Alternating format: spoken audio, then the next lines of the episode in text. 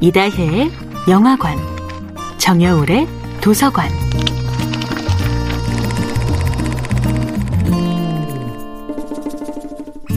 안녕하세요. 여러분과 아름답고 풍요로운 책 이야기를 나누고 있는 작가 정여울입니다. 이번 주에 함께하는 책은 라이너 매츠거의 빈센트 반 고흐입니다. 고흐는 평생 타인의 오해와 비판, 멸시와 조롱 속에서 싸웠습니다.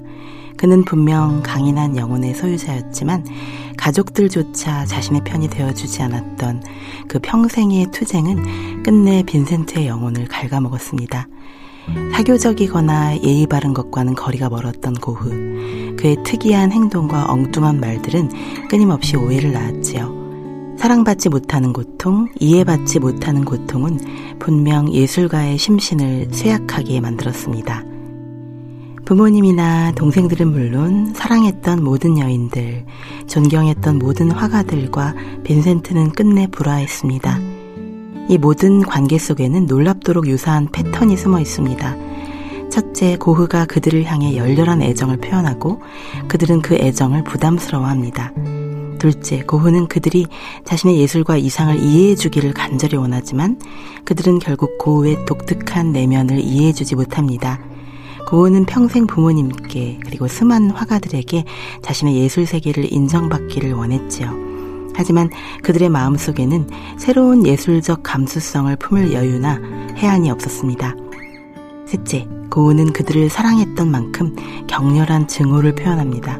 고우 또한 차분한 성품은 아니었기에 자신의 열렬한 애정이 번번이 무시당하고 오해당할 때마다 격렬한 증오를 표현합니다. 이런 비극적인 패턴이 거의 유일하게 들어맞지 않는 사람이 바로 테오였지요. 물론 빈센트와 테오 사이에도 문제는 있었습니다.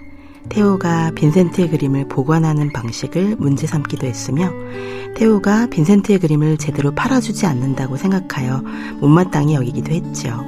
하지만 부모도 스승도 아니었던 테오는 그 어떤 어른들보다도 더 따스한 손길로 형을 안아주었습니다.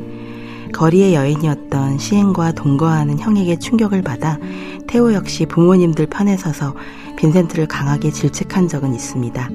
그 와중에도 테오는 빈센트가 살림을 차리고 시행과 갓난아기를 돌볼 수 있도록 물심양면의 지원을 아끼지 않았죠. 4살이나 어린 동생 테오야말로 빈센트의 유일한 친구이자 진정한 소울메이트였던 것입니다. 정여울의 도서관이었습니다.